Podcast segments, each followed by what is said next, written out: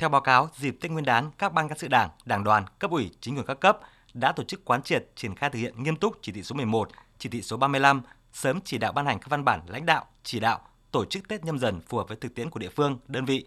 chuẩn bị tốt các điều kiện phục vụ nhân dân đón Tết, thực hiện nghiêm các quy định về phòng chống dịch COVID-19, đẩy mạnh các hoạt động sản xuất kinh doanh, phát triển kinh tế xã hội, bảo đảm quốc phòng an ninh. Các đồng chí lãnh đạo Đảng, Nhà nước đã thăm chúc Tết ở 63 tỉnh thành phố, tặng quà cho các đối tượng chính sách, người lao động không về quê ăn Tết, thăm chúc Tết các xã, bản, biên giới, đồn biên phòng, các lực lượng tuyến đầu phòng chống dịch COVID-19 trực làm nhiệm vụ trong thời gian Tết. Các cấp ngành địa phương đã tăng cường tuyên truyền về những thành tựu của đất nước, qua hoạt động mừng Đảng, mừng Xuân, hoạt động văn hóa thể thao, lễ hội dịp Tết, quốc phòng chủ quyền biên giới, lãnh thổ, an ninh trật tự an toàn xã hội được giữ vững. Hầu hết các địa phương đều xây dựng chương trình kế hoạch tổ chức lễ phát động Tết trồng cây đời đời nhớ ơn Bác Hồ. Việc quan tâm chăm lo chuẩn bị chu đáo các điều kiện phục vụ nhân dân đón Tết nhâm dần đã tạo khí thế phấn khởi, vui tươi, quyết tâm hoàn thành thắng lợi nhiệm vụ năm 2022.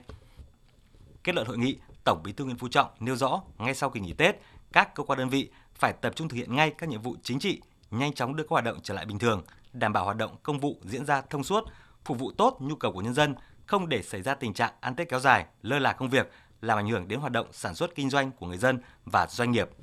Từng cơ quan phải có chương trình kế hoạch hoạt động cụ thể cho mình của cái năm 2022 này. Có bao nhiêu đầu việc,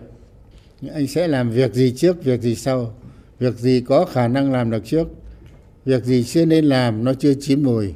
phân công ai làm, bao giờ xong, nếu không xong thì chịu trách nhiệm gì.